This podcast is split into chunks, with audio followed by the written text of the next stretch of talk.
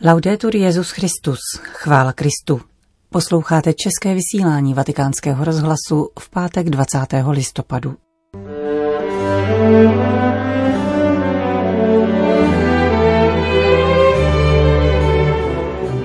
Papež František přijal bohoslovce latinskoamerické koleje v Římě.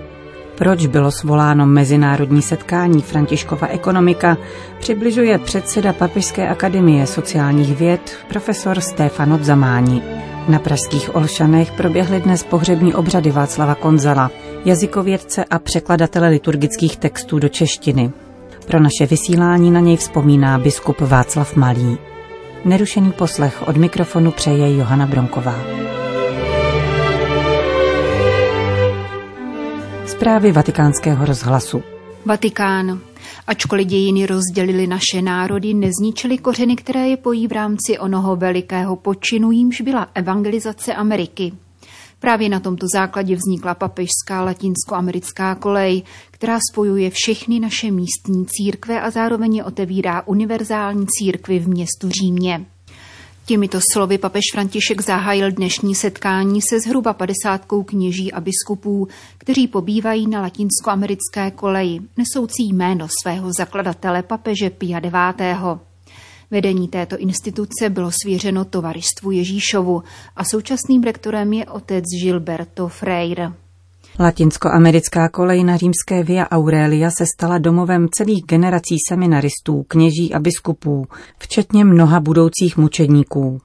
V letech 1937 až 1942 zde ku příkladu během svých studií na Gregoriánské univerzitě pobýval budoucí salvadorský arcibiskup Oscar Arnulfo Romero, kanonizovaný papežem Františkem před 2 lety.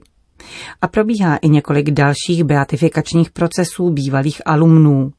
Z latinskoamerické koleje od jejího zrodu 21. listopadu 1858 vyšlo více než 30 budoucích kardinálů, téměř 500 biskupů a necelé 4000 kněží, kteří sloužili či slouží ve všech zemích rodného světadílu.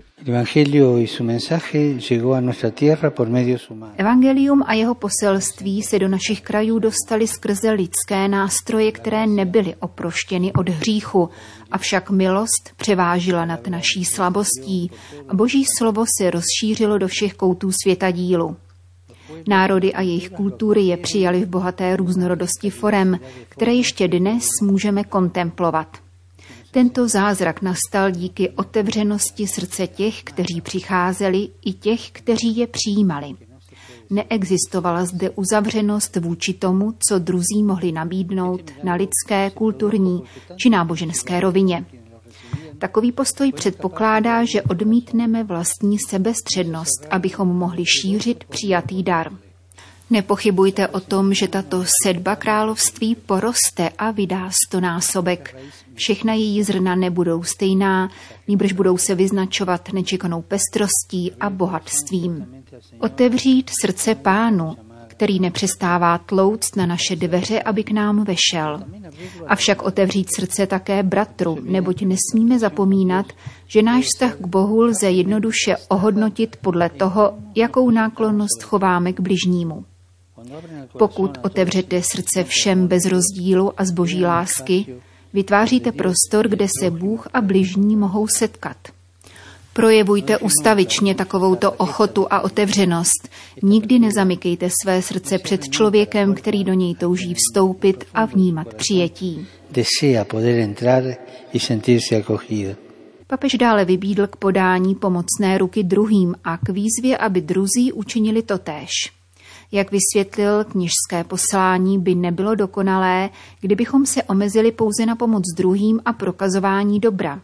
Je třeba, aby Boží lid pocítil svou užitečnost, nezbytnost, aby nesl odpovědnost a existovaly prostory, kde může spolupracovat. Tento postoj zároveň obnáší zápas se skartační kulturou, společenskou segregací, nedůvěrou a předsudky motivovanými rasově, kulturně či nábožensky. A konečně, zdůraznil papež František, se latinskoameričtí kněží mají zapojit do procesu uzdravení světa ze zla, které ho sužuje. Pandemie nás postavila před veliké zlo, které postihlo naši společnost. Globalizace sice překonala hranice, avšak nikoli mysli a srdce. Virus se šíří, aniž by jej cokoliv zabrzdilo a aniž bychom byli schopni jednotné reakce. Svět nadále zavírá brány, odmítá dialog a spolupráci, popírá společný závazek usilující o dobro určené všem lidem bez rozdílu.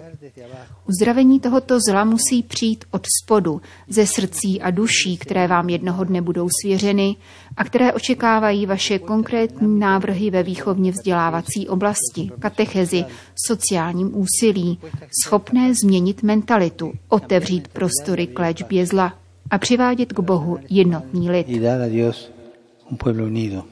Řekl Petrův nástupce při dnešní audienci kněžím z papežské latinskoamerické koleje v Římě.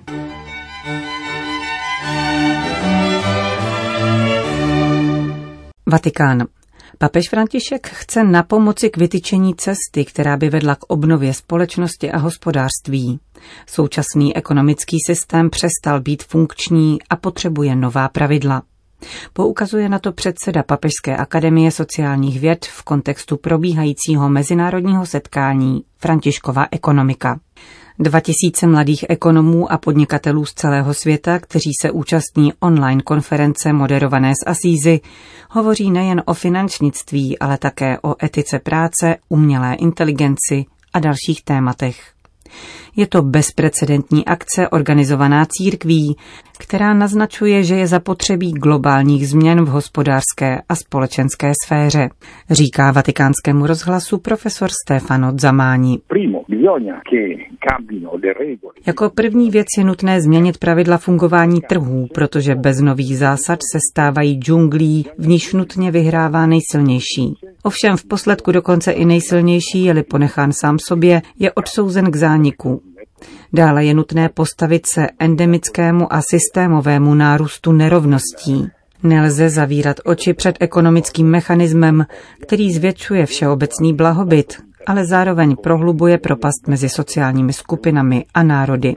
A do třetice musíme převrátit dosavadní vazbu mezi demokracií a trhem, totiž mezi hospodářstvím a politikou. Všichni dnes vědí, že politika slouží ekonomice. Jak v minulosti psali ekonomové jako Adam Smith, John Stuart Mill nebo Antonio Genovesi, hospodářství musí sloužit politice a nikoli obráceně.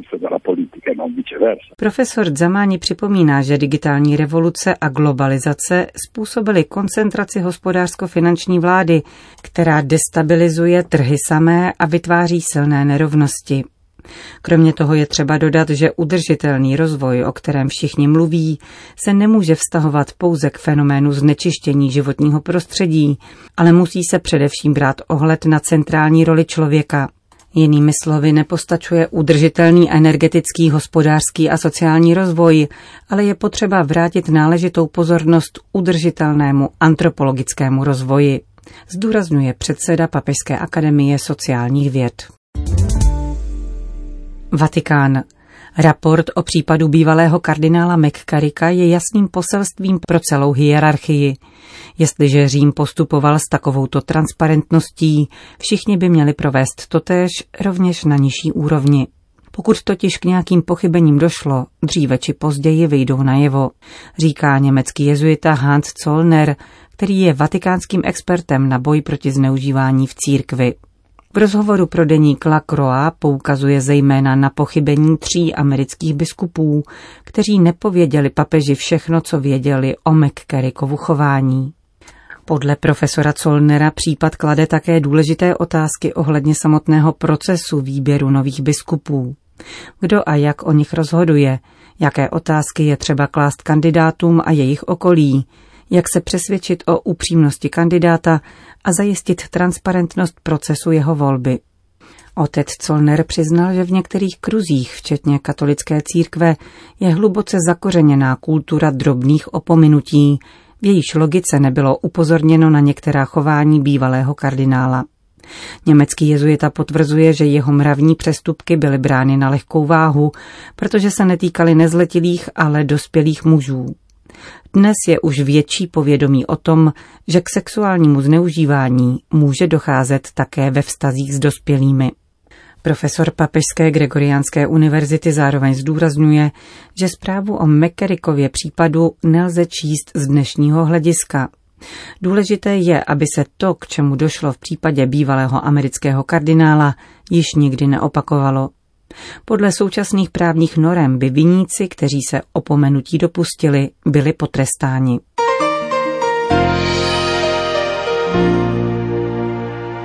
Praha. Na pražských Olšanech proběhly dnes v poledne pohřební obřady Václava Konzala, filologa, byzantologa a paleoslavisty. Byl z rodu pokorných vědců, s jejichž dílem se setkáváme, aniž bychom o tom věděli. Patřil totiž ke skupině překladatelů liturgických textů, které dodnes používáme. Hovoří biskup Václav Malý. Já jsem osobně Václava Konzala poznal jako bohoslovec na začátku 70. let, protože jsem se dobře znal s Bonaventurou Boušem, Františkánem, a to byl jeden z členů překladatelské komise liturgických textů po druhém vatikánském koncilu. A právě v bytě Bonaventura Boušeho na Starém Městě každé úterý se scházeli Václav Konzal, páter Bouše a páter Máša, což byli vynikající muži, kteří si dali velmi tedy záležet na tom, aby ty jejich překlady byly věcně správné, ale zároveň, aby to byla krásná čeština.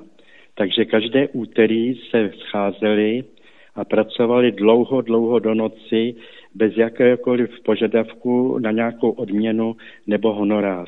A tam jsem poznal Václava Konzala jako člověka velmi pracovitého, zároveň člověka, který rozuměl humoru, člověka pokorného, který nedával najevo své veliké znalosti.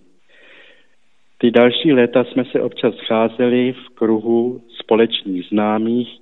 Po roce 1989 Václav Konzal samozřejmě mohl plně rozvinout svoji činnost jazykovědce. Zároveň se stal také tedy jedním z redaktorů časopisu Souvislosti a viděli jsme se tedy při různých příležitostech, když jsem si velmi tedy vážil toho, jak věcně dovedl pojednat o některých odborných záležitostech, neužíval mnoha slov, nesoudil, neprojevoval nějakou nelibost, která by vedla až k nenávisti vůči těm, kdo se zrovna neprojevovali vstřícně. Za to všechno jsem si tedy Václava Konzala vážil a vždy mi s ním bylo dobře.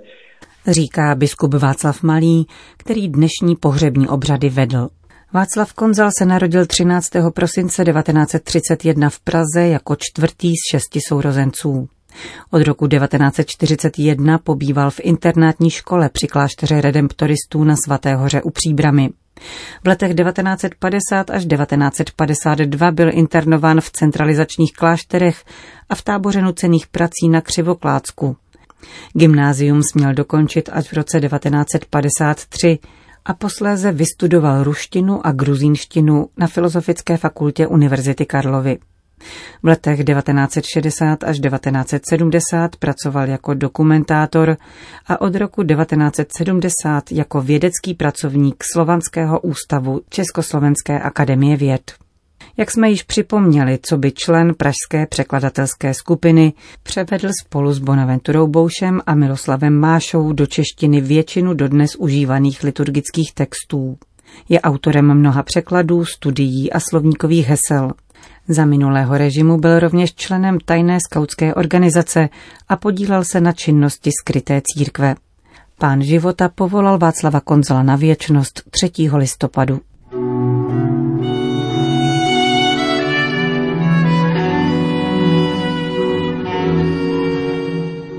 Končíme české vysílání Vatikánského rozhlasu. Chvála Kristu, laudetur Jesus Christus.